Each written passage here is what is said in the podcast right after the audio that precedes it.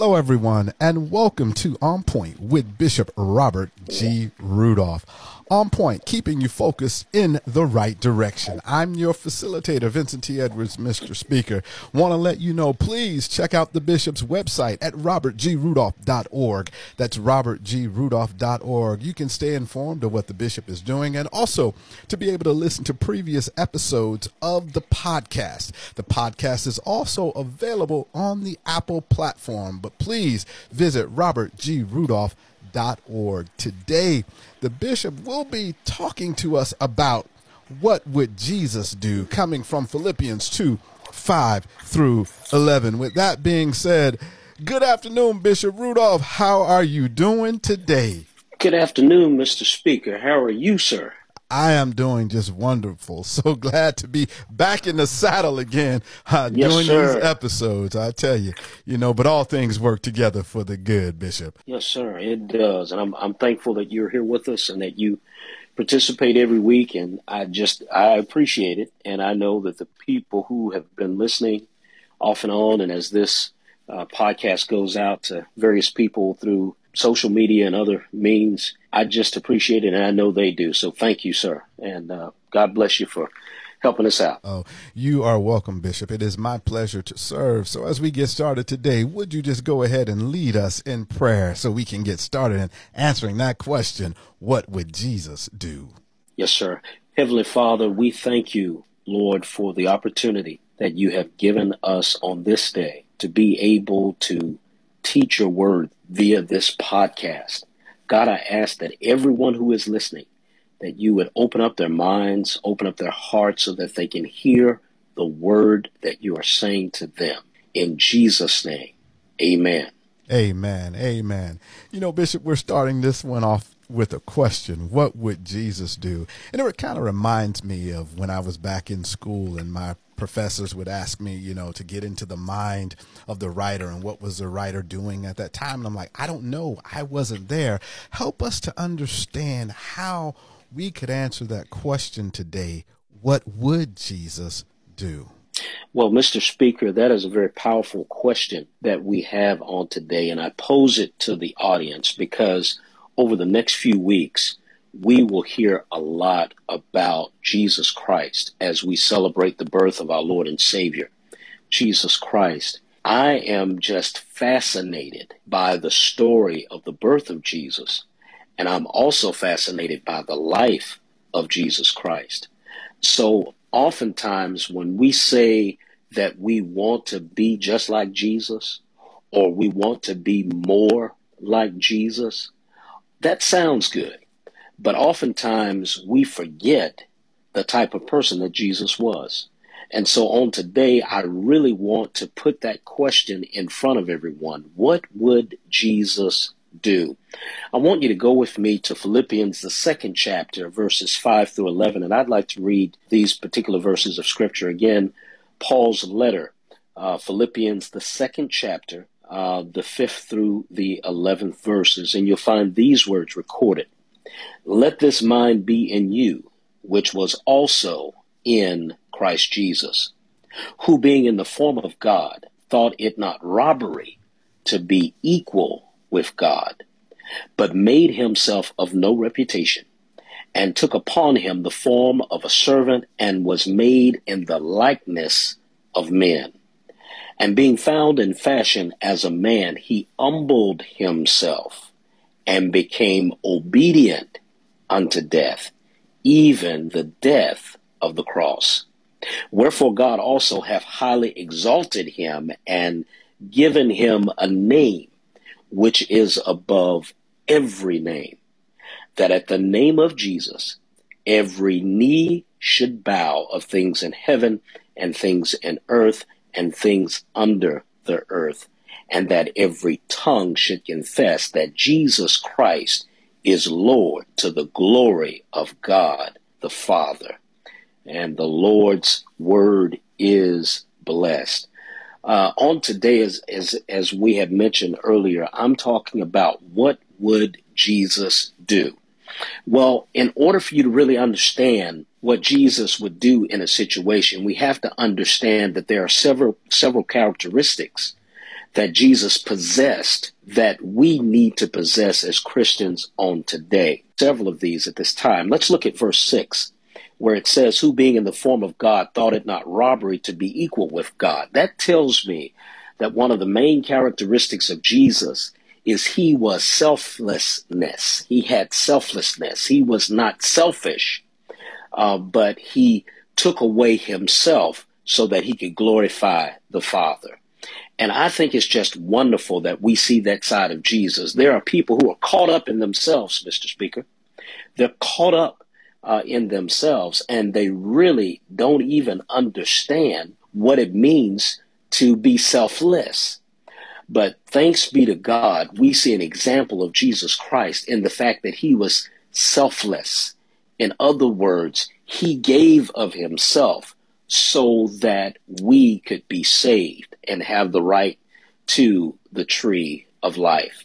Then in verse 7, it talks about the sacrifice of Jesus, where it says this, but made himself of no reputation, and took upon him the form of a servant, and was made in the likeness of men. Again, that's powerful because he sacrificed in order to be at our level.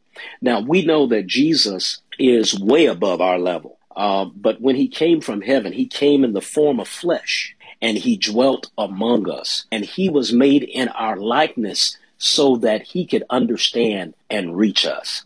That's the kind of Savior that I love. I love that about Jesus because he gave of himself, he gave of his status, he gave of his uh, uh, reputation. He gave of himself so that he could know what type of individuals we could be and, and what he could do for us. So he was selfless and he had, he was even sacrificial. Now, in uh, the third, or excuse me, the third characteristics that I want to give to you, it is found also in verse 7 that he made himself the form of a servant. In other words, he had the characteristics of being a servant, of being a servant who cared for people. Uh, it has often been said that it's not the title, it's not the title, but it's the tau. And that is so important for us to understand today that the titles don't mean anything, Mr. Speaker. They don't. But it's it is the the tau, the work that we have to do, the work that we do as a servant. And even further down in uh, verse 7, you'll find out that he was identified differently. The Bible tells us that Jesus uh, was made in the likeness of men.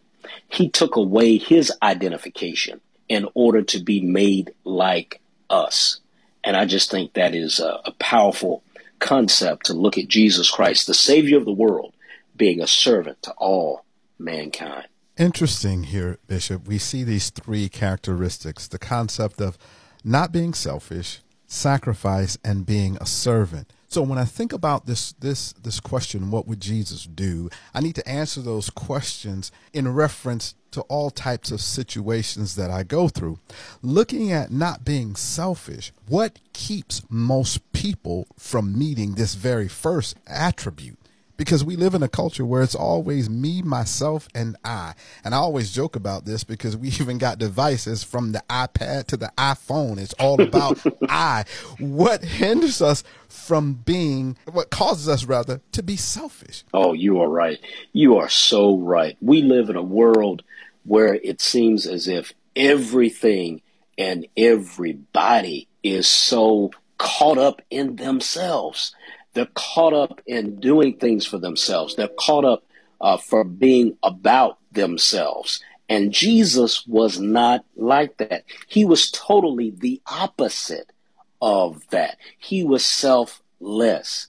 So I think what we have to do is we just can't go along with the crowd. We can't go along with everybody else when they want to put themselves first. We need to always make sure that we put God first. And that's difficult to do in our society, in this iPad society, in this uh, uh, iPhone society, when it's all about you, when it's all about the individual and individual merit. It, it is very difficult to do, but thanks be to God Thanks be to God that we can do just like Jesus did. If Jesus can do it, if Jesus can make of himself no reputation, if Jesus can make upon himself the form of a servant, if Jesus could be made in the likeness of men and come down to a low estate, then we can do the very same thing as well. We can't get caught up in the rough and tumble of what the world is going through now. We, we can't do that. We have to make sure that we are selfless. And I think when we, we look up at, uh, at verse 4 where it says look not every man on his own things but every man also on the things of others we have to get to a place to where it's not about the likes we get on TikTok. It's not about the likes we get on Instagram. We've got to say, hey, what does my brother need? What does my sister need? Because even from the motivational side of things, I can recall Zig Ziglar saying, if you help uh, people get the things that they want, you'll get what you want. And here again, exactly. it's all about looking on the needs of others. And I guess we have just been so caught up and been programmed to be the center of attention with all the social media. You're right. You are right. And we do it all the time, each and every day. It's the culture of our world and not just any particular country or any particular denomination or any particular political party. It's just the culture of how we do. And we just need to um, reverse our thinking as it relates to that. It, it just needs to be a totally different a, different mindset as it relates to that. It's not about me. It's not about I. It's not about my, but it's about God and it's about helping other individuals and helping other people. Um, if you look at verse eight, let me let me share this with you also, Mr. Speaker, and to the people who are listening out there. If you look at verse eight, you'll find in Second uh, Philippians, or excuse me, Philippians, the second chapter, uh, and uh, if you look at verse 8, it says, And being found in fashion as a man, he humbled himself and became obedient unto death, even the death of the cross. Well, that particular verse of scripture shows me three things. We talked about selflessness and sacrifice and servanthood and also about him identifying with us. But now let's talk about submission. Let's talk about humility. Let's talk about obedience. In verse 8, uh, it says, And found and being found in fashion as a man, he humbled himself. First of all, he submitted himself to the will of the Father. Again, we often say this about Jesus when he was in the Garden of Gethsemane, but thy will be done. And so we always have to look at the fact that Jesus did this because the Father asked him to do it. So when Jesus found himself in a fashion as a man, that was the will of the Father, because he did not want him to come down here as uh, a knight in shining armor. He did not want him to come down here as a person who was going to solve all the problems from the get go. But the Bible tells us that he waxed strong as a child. So he grew up as a child. He knew what it meant to be obedient as a child. He did all of these things because it was so vitally important for him to have that experience of being raised and becoming a man. So, first and foremost, he submitted himself to the will of God. And, brothers and sisters, whenever, whenever you submit yourself to God's will, he has the ability to help you to do the things that need to be done in the li- in your life, but in the life of other individuals. So he submitted himself. Then the Bible goes on to tell us that he humbled himself. In verse 8, he humbled himself. For him to be Savior of the world, for him to be the Son of God, for him to be the King of kings and the Lord of lords, for him to humble himself and become uh, humble so that he could be in that state, so that he could be in that position. It means so much. Jesus humbled himself. He not only submitted himself to the will of the Father, but he humbled himself among us.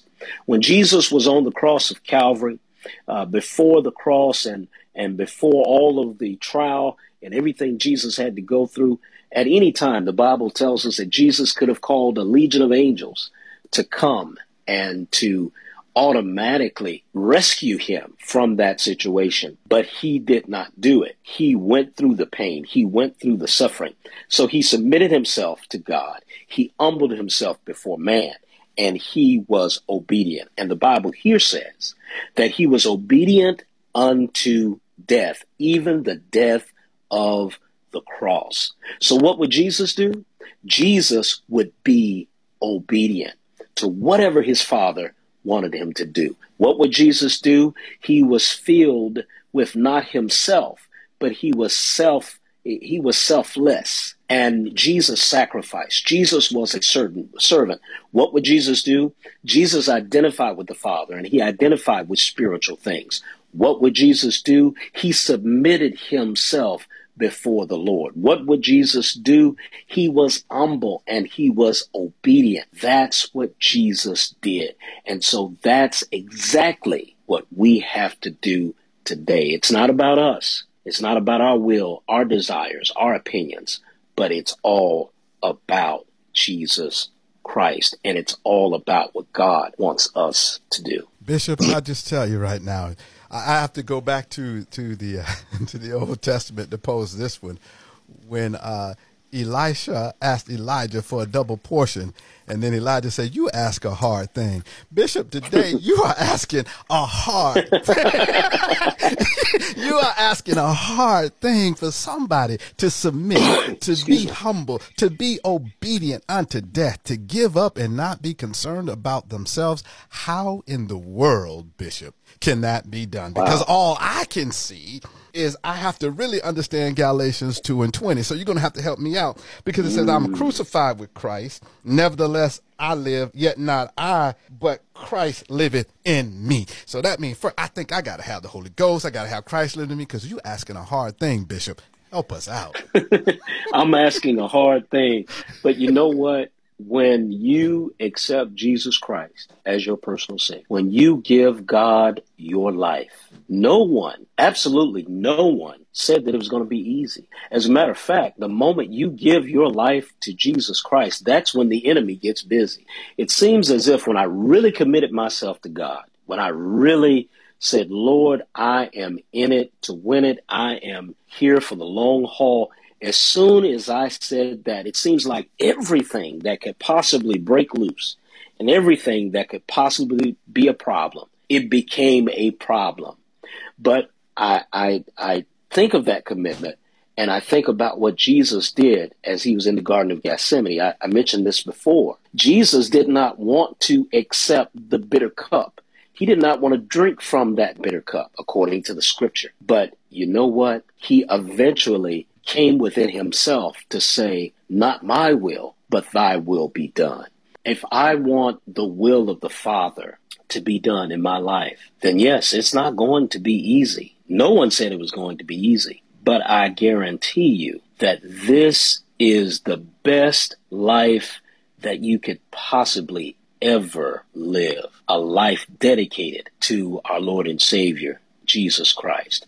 So I, I want to do what Jesus did. I know it's hard. I know it's difficult, but I want to do what he did because I really want to hear him say, well done, thy good and faithful servant. I literally want to meet him and I want to meet him in peace when I meet him. So I am just, I, I'm just excited about today's lesson and, and I realize that it is hard. It's not an easy thing, but thanks be to God. He has a way of uh, doing what needs to be done. And I'm so thankful uh, that the Lord has blessed us to be able to deal with this lesson and, and have this encouragement on today. Thank you so very much, Bishop. Uh, before I thought I saw the pastor, Pastor Colbert, I do believe. Is there something you wanted to ask the bishop on today about this lesson? Well, I wanted to to to, to ask the bishop, or well, first of all, uh, awesome, awesome study today. Awesome study today.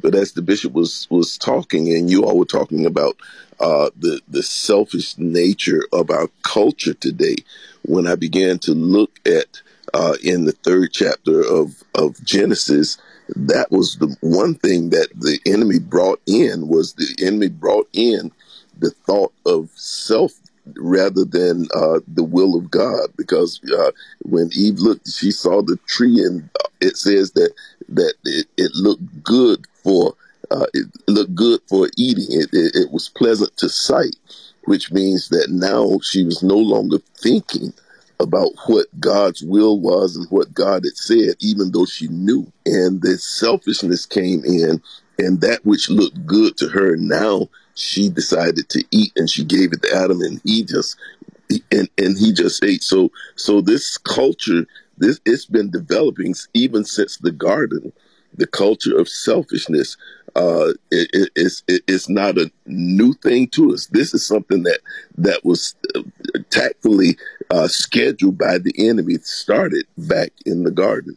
Uh and what are your thoughts on that well, you're absolutely right, Pastor Coburn, and thanks for listening. First of all, thank you for listening. We appreciate you being on with us. I mean, you are absolutely right. This is something that has been ingrained in us. This is something that happened from the beginning of time. When sin came in, we had a selfish uh, nature. And until that old man is taken out of us, uh, we'll continue to have that selfish nature. But the Bible tells us this Therefore, if any man be in Christ, he is a new creature. Old things are passed away, and behold, all things are become new.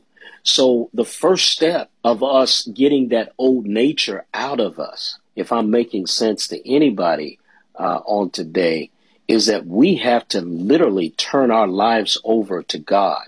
And when He changes us, He changes us from the inside out. And that's what I'm excited about because I really can do what Jesus did and be selfless and sacrifice and be a servant and submit myself and be humble and obedient because I've got a new nature on the inside of me now. I've got a new man on the inside of me now. And that's the best thing that I ever did do is when I put off the old man and I put on the new. That's that's the best thing that I could have ever done in my entire life, not just spiritually, but but in a natural sense as well. So we've got to get rid of the old. Uh, we have to be renewed in God's spirit.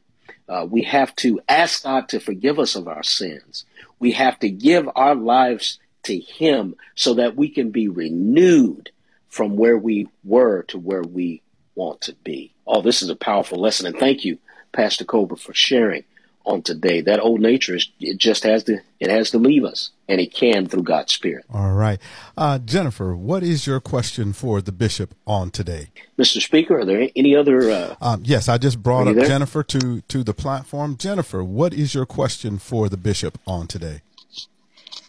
I just want to say thank you so very much for talking about the obedience and humble and selfless and um, submitting yourself to the will of God it is extremely powerful. Um, there are a few questions I have for you. The first question is um, the, it's basically the sanctification process of renewing God and renewing God's spirit.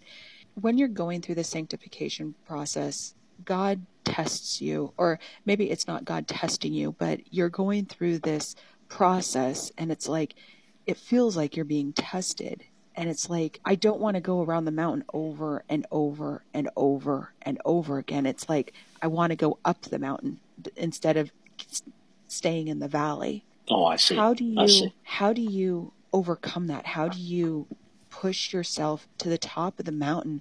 Is it like when we go through the valley and go up the mountain, is he wanting us to go back down into the valley to do more training? Or is it is it because I'm thinking the valley is a, a training ground for us? Is it? Well, Jennifer. I, I don't know. Well, no, no, that, that's a good question, Jennifer. Nothing wrong with that question at all. And thank you for listening to us on today. When I think of sanctification and when I think of that word being sanctified or somebody uh, sanctified, I think automatically of being uh, set apart. And the way I look at it is if I want to be set apart, there are certain things that I can and cannot do not because I'm a preacher, not because I'm a, a bishop, uh, not because I'm involved with the national church or, or, or have a jurisdiction that I oversee. What's most important is that I am sanctified and I am allowing myself to be put apart or to be put aside so that I can be saved to do God's will and his work. And the sanctification process is not an easy process because as we mentioned earlier, excuse me, you're going against the nature, the innate nature of man. And that is not to do uh, the best thing, not to do the good thing. We, we want uh, what we want. We, are selfish. And in order for us to come to a selfless state, um, we have to make certain, Jennifer, that we are in the will of God. And so I know I'm in God's will by sitting myself apart. There are certain things that I'm just not going to do, certain places I'm not going to do to go. I'm going to be a witness. And in order for me to do that, I've got to sit myself apart from the things of uh, the things of the world or the things that would create a problem for me in serving God. So it's not necessarily coming off of the mountain and going down into the valley and going back on top of the mountain uh, in, in, in a sense. But basically, what you're doing, uh, Jennifer, is you are from the very beginning.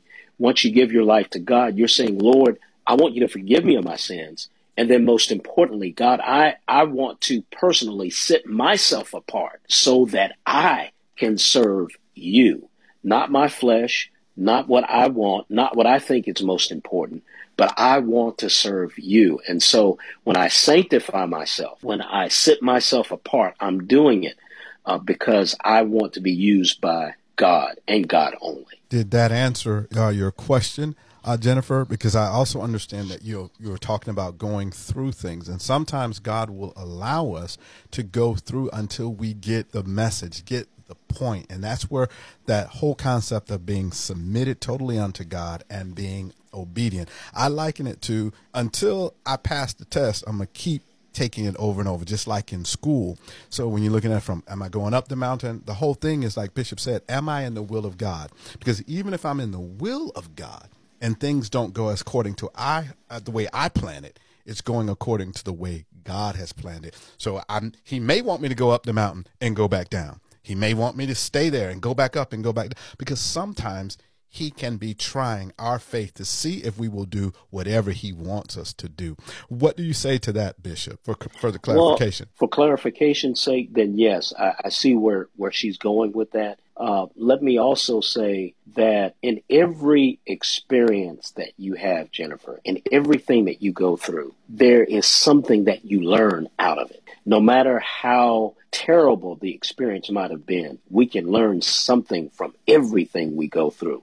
And as Mr. Speaker mentioned, God has a way of testing us to see just how serious and just how sincere we are in serving Him. He did it for the prophets of old. He does it each and every day for each and every one of us. So that's important for you to note that I'm going through this for a reason. I'm going through this for a purpose. Uh, it's a part of the process. It's a part of the the the making me stronger. Uh, and and I have learned over a period of years that even as a pastor, there are certain things that I deal with. I don't understand why I'm going through them, but eventually I find out, okay, that was God helping me to get to another level or to another point in life.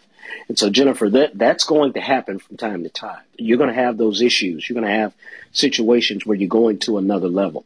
But in order to get there, you have to go through something because it's just not going to be easy. I wish it. I wish that it uh, was an easy process, but it's not going to be easy. Every level deserves a different process, and so uh, that's just a part of what we have to go through in order to be the Christians that God wants us to be. Did that help, Jennifer? Yes, it did. Thank you so very much. Thank you for listening, Jennifer. Oh, you're welcome and thank everyone. And we are doing this live recording here on Clubhouse, and so we're on Clubhouse. I'm going to ask that you please, if you if you're not following everyone in the room, please go ahead and follow um, the people that are in the room on the platform, the moderators, and know that we are here each Tuesday at one o'clock to do another live recording. And this time, I'm going to open up the floor for another question. I do believe we had one from. I want to pronounce your name right. It just says Lazela. Lazela. Um, do you have a question for the bishop today? Yes, I have a question for the. excuse me. Yes, I have a question for the bishop today. Um, and you could just call me Brother Zay. Um, Bishop.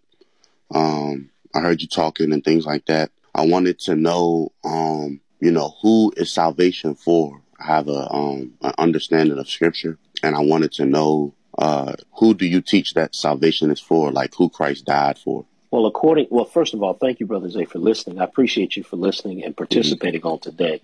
The Bible tells us in John three sixteen and even seventeen, for God so loved the world that he gave his only begotten Son, that whosoever believeth in him should not perish, but have everlasting life. The 17th verse says, And God sent his Son into the world, not to condemn the world, but that the world through him might be saved. So salvation is for all of us. Salvation is for everyone. And all we have to do is accept Jesus Christ as our personal Savior. And He accepts us with all of our imperfections, with all of our flaws, as we try to strive to do better in our relationship with Him. So, anyone, according to the scripture, whosoever believeth on Him should be saved.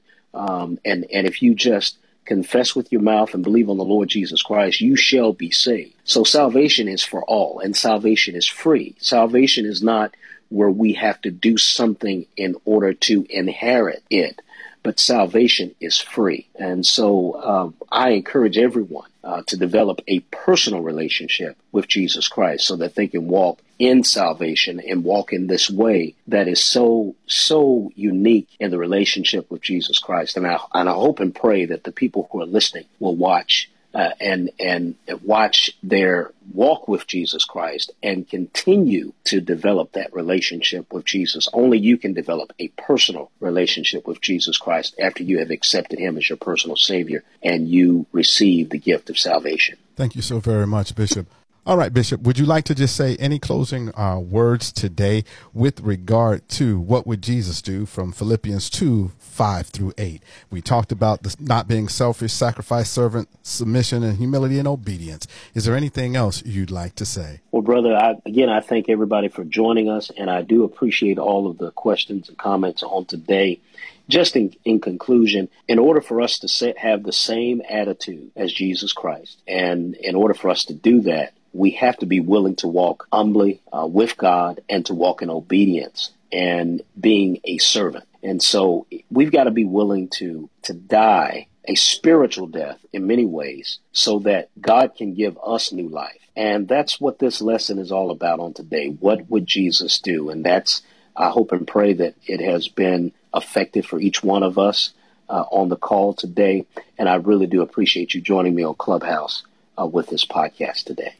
All right, everyone. Thanks again, Bishop. You've been listening to On Point with Bishop Robert G. Rudolph, keeping you focused in the right direction. Please visit the website, robertgrudolph.org, robertgrudolph.org, to listen to previous episodes of the podcast and to also be informed of what the bishop is doing. Once again, thank you for joining us today for this episode of On Point with Bishop Robert G. Rudolph. On Point, keeping you focused in the right direction.